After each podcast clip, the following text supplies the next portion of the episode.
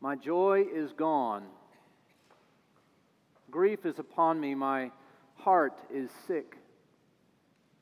Hark the cry of my poor people from far and wide in the land. Is the Lord not in Zion? Is her king not in her? And he notes a quote from God Why have they provoked me to anger with their images, with, foreign, with their foreign idols? The harvest is past, the summer is ended, and we are not saved. For the hurt of my poor people, I am hurt, I mourn, and dismay has taken hold of me. Is there no balm in Gilead? Is there no physician there? Why then has the health of my poor people not been restored? Oh, that my head were a spring of water and my eyes a fountain of tears, so that I might weep day and night for the slain of my poor people. This is the word of the Lord. Join me in a prayer.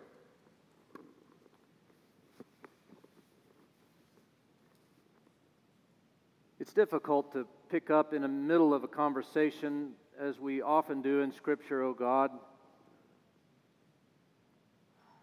Jeremiah seems particularly troubled in this writing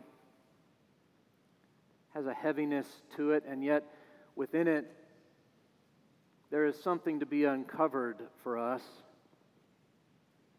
So, our prayer is that you uncover what we need to hear so that we might go out into this world with new life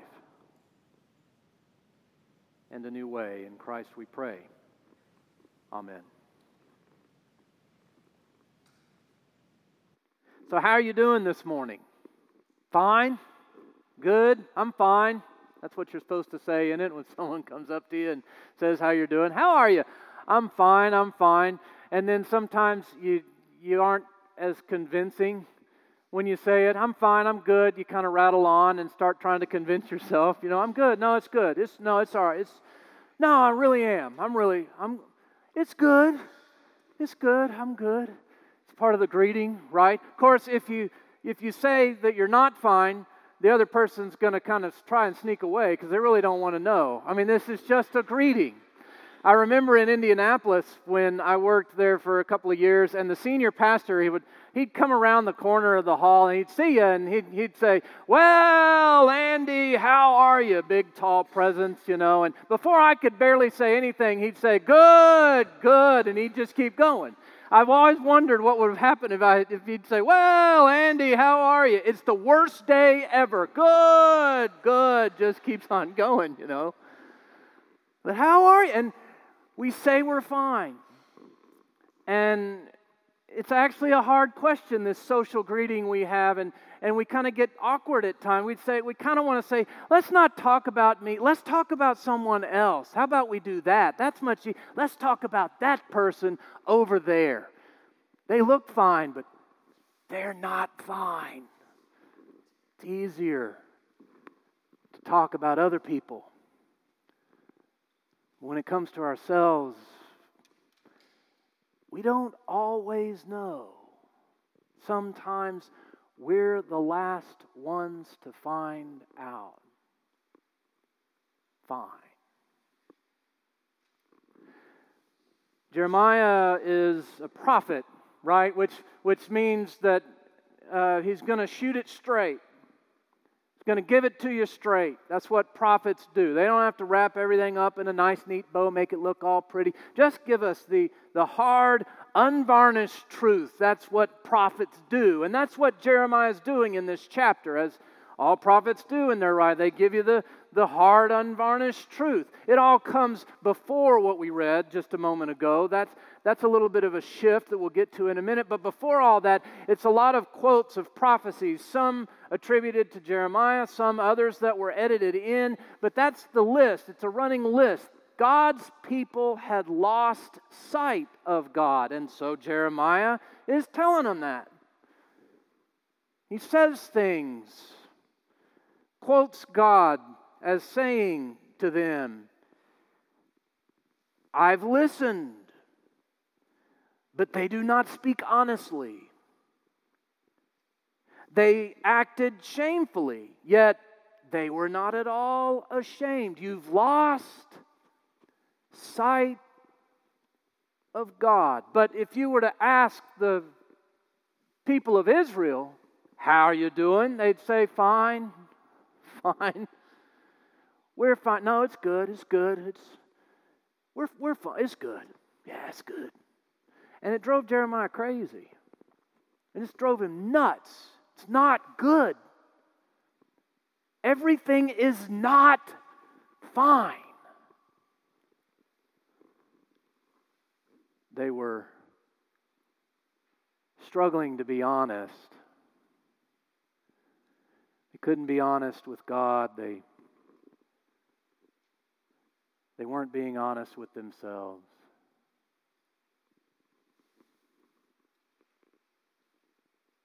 It's not fine. And just when you think Jeremiah is going to go off the rails, I mean, just come down on him hard, right? Just hammer this whole thing in. It's not good. And, and he does something different, he, he does something unexpected. Turns the spotlight on himself. It's unique. If you're not going to be honest about yourselves, then I'm going to be honest about myself, he basically says. My joy's gone. It's part of our reading. My heart is sick. I'm going to be honest. For the hurt of my people, my I hurt. When's the last time you got really honest like that? When's the last time you sat down with somebody and talked about how you're how you're really doing? How are you doing?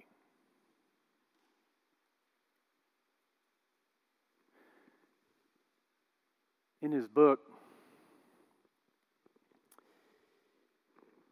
Glenn McDonald, a pastor up in Indiana, he wrote a book called The Disciple Making Church. And in that book, he got he got honest for a little bit, and I remember reading uh, a sharing of his in his own spiritual journey, and he, he talked about the experience of being an upstart pastor in a new church, and it was he was helping start a new church, and and that's his example, but it could apply to any one of us at any time in life, right? And he he says this. He says, I, I was determined to never have to answer to the name Reverend Slacker. Because I'm not a slacker. I didn't want to be seen as a slacker. And so I found myself pedaling more and more and more and more to meet the growing needs of the church. When I would be at home with my family, I would say to myself, I should be visiting what kind of pastor am I? And when I would be visiting, I would say to myself, I should be with my family. What kind of father am I? What kind of husband am I? Guilt became my constant companion. I started fantasizing about running away or, or sleeping for three days straight What was happening to me, he asks. My, my heart for God and for my family was getting smaller. And it all came to a head one night when my wife and I, he says, were arguing. And in the middle of it, middle of it, I looked at her, and he says, I looked at her and said, What happened to the beautiful woman I married? And without skipping a beat, she turned to me and she said, Oh, her? She died. You were just too busy to notice. Without realizing it, McDonald had become a little Israel. And it was a turning point in his life. Now, it may sound strange, but when I read that story, it made me think about a conversation I had years ago when I was in high school. And when I, back then, my friend and I, in the summers, we used to mow lawns for extra money. And every now and then we would get a job that was just too big for the two of us to get done. And, and so we'd, we'd seek help. We'd get help, you know. And, and one of the people we called was Alvin, who was the janitor at uh, the church I grew up in. He mowed lawns on the side, and he said, "Anytime y'all need help, I'm have time, I'm happy to help you." So we'd call him. Alvin is one of the hardest workers I've ever met in my entire life, and he, he, without realizing it, he became a mentor to me in so many ways just a deep man of faith. Anyway, we, we get this job, right? And we're on this big job, and it takes us all afternoon, even with three of us. And, and we get to the end of it, we're done, it's the end of the day, and we're sitting there just kind of yapping. And, and my friend, my friend jumps up and says, Oh my God, I have to go home. I've been promising my mom that I would mow our yard all week, and I've not done it. It looks terrible. And Alvin, Crack just starts laughing.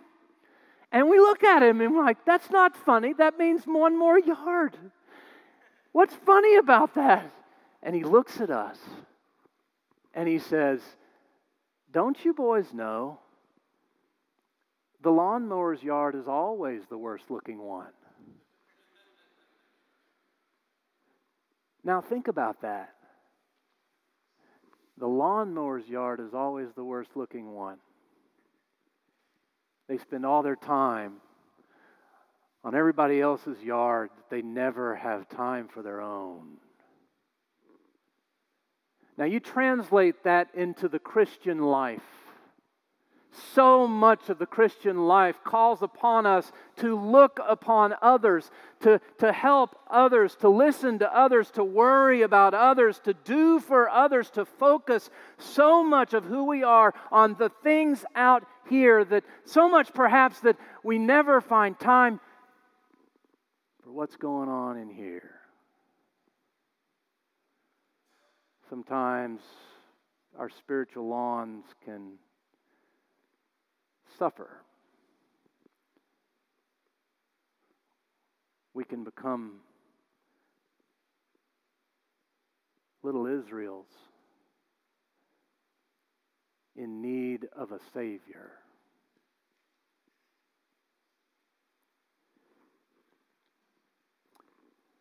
Early in my own ministry, I had the privilege with about 25 other pastors, young pastors. We were all I mean, fresh out of seminary, we had the privilege of sitting down and for a week with Eugene Peterson, who wrote the message translation of the Bible and many other books that many of us know and appreciate. Just a small group of us, we got all that time with him.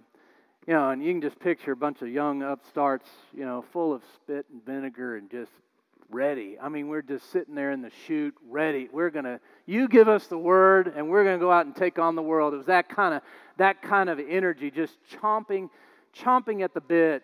And here we are, and, and Peterson's getting ready to talk. Here it comes, you know, we're gonna get this good stuff. We're gonna go. And he looks out at us and and he says to us, he says, in the first 10 years of my ministry, the most important thing I learned, here it comes, boy, it's coming. And he said, is that spiritual work is slow work. There are no shortcuts, no high speed connections, no fast track to a life with God. It's slow work. And if you don't pay attention to your own spiritual life, the weeds will find a way of creeping in.